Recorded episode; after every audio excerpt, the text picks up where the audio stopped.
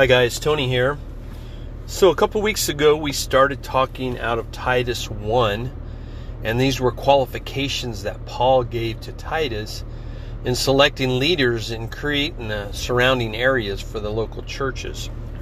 So far, um, every one of the ones we've covered have been a negative in the sense that these are things you don't do. And this is the last one of those don't do's. And then we're going to go into some positive attributes, things by hospitality, and we're going to go through some things like that. So, I, in this particular one, we're going to talk about, he talked in Titus 1 7 that leaders were not to be greedy for money. You know, and I want to quote John Stott here from his commentary. He says this what, what, what Paul's talking about here is prohibiting here prohibiting is not so much dishonesty of practice as greed of motive.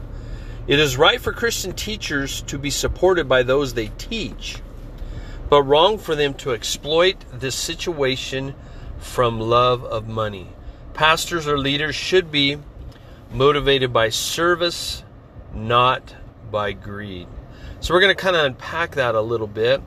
You know, we think about uh, what he's talking here, the uh, when he talks about greed, uh, the online dictionary defines it as this intense and selfish desire for something, especially wealth, power, or food. And when I look at that definition, the word that stands out is selfish. You know, leaders are to have um, not selfish intentions or um, to gain things by helping people. When leaders pass, whether you're a pastor, you're a teacher, evangelist, whatever you are, your intention should always be to promote the gospel, to help people, um, but not looking for them to to to reciprocate. Uh, don't even expect it. When you expect it, don't expect it. But the reality is this: I, I like what you know. In my latest blog, I, I quoted uh, Pastor George Pearsons. This is Kenneth Copeland's son-in-law, who uh, pastors Eagle Mountain Church, and he says this. He says, he says, pastors realize that God is our source, not people. Now we know that God uses people, right? But when we look at God as our source, He'll put the right people in our path to help us and to bless us. Um, but if you're helping people out of greed, if you're helping people um, with the intention of gaining something back from them, and that's that's one of the you know I remember I had a friend that was um, on staff at a large church, and um, let me say this: not everybody should be on staff at a church, because especially people that are how do I say this very tender-hearted, very um, um, easily swayed. Because a lot of times we'll go in and we have an expectation or we look at the church as operating one way but when we get there and we find out that you know that particular church is just looking for numbers or it's all about people and money then, then something's wrong. And that's kind of what my friend was saying. He said it's all about numbers or how much you can produce and not only produce but how much um, you can get people to produce. And um, when you when you go at it with that attitude, people get hurt.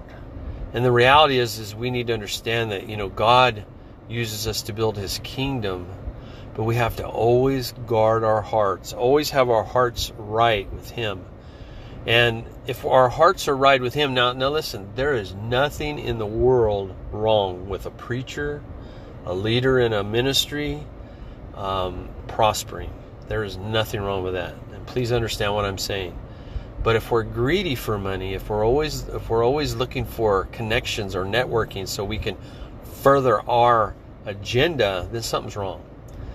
But let me tell you something. God wants to bless his people and and he especially wants to bless those that are sharing the gospel from a pure heart. People that are um, out to help other people. And, and I, I was sitting with an elderly gentleman, a retired pastor, yesterday, and he used the, the phrase, um, you know, where, where God guides, God provides. And we have to go at it with that mentality. Now, here's what I found. We'll talk about a faith element in this. what I found is that when I start, when God calls me to do something, or God calls me to go somewheres, or to to to do whatever, and when I act on that, God begins to provide. Um, I remember years ago when I uh, moved to, for years I was uh, preaching in churches, but I also worked in a secular job, and um, I was doing that you know, every other weekend I was preaching either at my home church or I was preaching at another local church. Um, and I felt like when I moved back to my hometown after Bible college, after praying, early talking to the Lord, the Lord began to minister to me that uh, for that season was uh, itinerant preaching or evangelism um, in different churches, holding revival meetings. Well, in the natural, I, I didn't know how, even how to do that. But here's what happened. I remember going to, uh, um, flying out to Tampa, Florida, and I met with a friend of mine. And I remember I went to dinner with his parents. His parents had a business; they're very well off. Um, my good friend had invited me out there for the for around Christmas time. We're having a grand old time. And while I was there, uh, they took me to lunch, and his parents started just talking to me, and they said, "What do you?" Uh, feel God calling you to do it this season, Tony. And I shared that itinerant preaching. And um, but again, I, I didn't know how or I didn't I didn't have a clue what was going to happen. I just felt that's what God was speaking to me. The next day they met with me and they said, We'll give you a salary of a certain amount a month for one year so you can get your ministry going. And I was like, Oh my goodness, are you serious? So I didn't seek that. I didn't pour them out. I didn't do anything like that. I just shared, hey, you know, that's what God's doing. I flew back home. Um, I shared with a pastor at my church. I said, you know, this was going to happen. And in March, I'd, I'd kind of put off a couple of months so I could pay off a few bills, save a little bit of money. I said, in, in March, I'm going to um, to go do this uh, this ministry, and um, I'm going to quit my secular job. And as I uh, I shared that that night, that pastor called me up and had the elders of their church gather around me and they prayed. Again, I'd said March was the date. Well, they prayed for me and that was great. And I went home and the Lord spoke to me and He said, "Tomorrow you give your notice." That was in January. Or, that was in January. I went I gave my notice. I had no. I had like two little meetings scheduled. I was going to go preach for a couple friends and um, the minute I gave my notice and I quit my job, I started getting phone calls from people I knew that had churches, and they were asking me to come minister. God opened that door. I didn't knock on the door, I didn't beat on the door, I didn't kick the door. I just obeyed God, and God took care of me. And I want to tell you, that's what God does. He will take care of you every step of the way. So we shouldn't be greedy for money, but we do expect God to provide. We do expect God to guide. We expect God to, to provide every need, and God will do that. So I just want to encourage you today. I hope this has been a blessing for you. I promise our next one is going to be on a positive note. We'll start going over the positive um, attributes or the um, that Paul gave Titus as well as Timothy.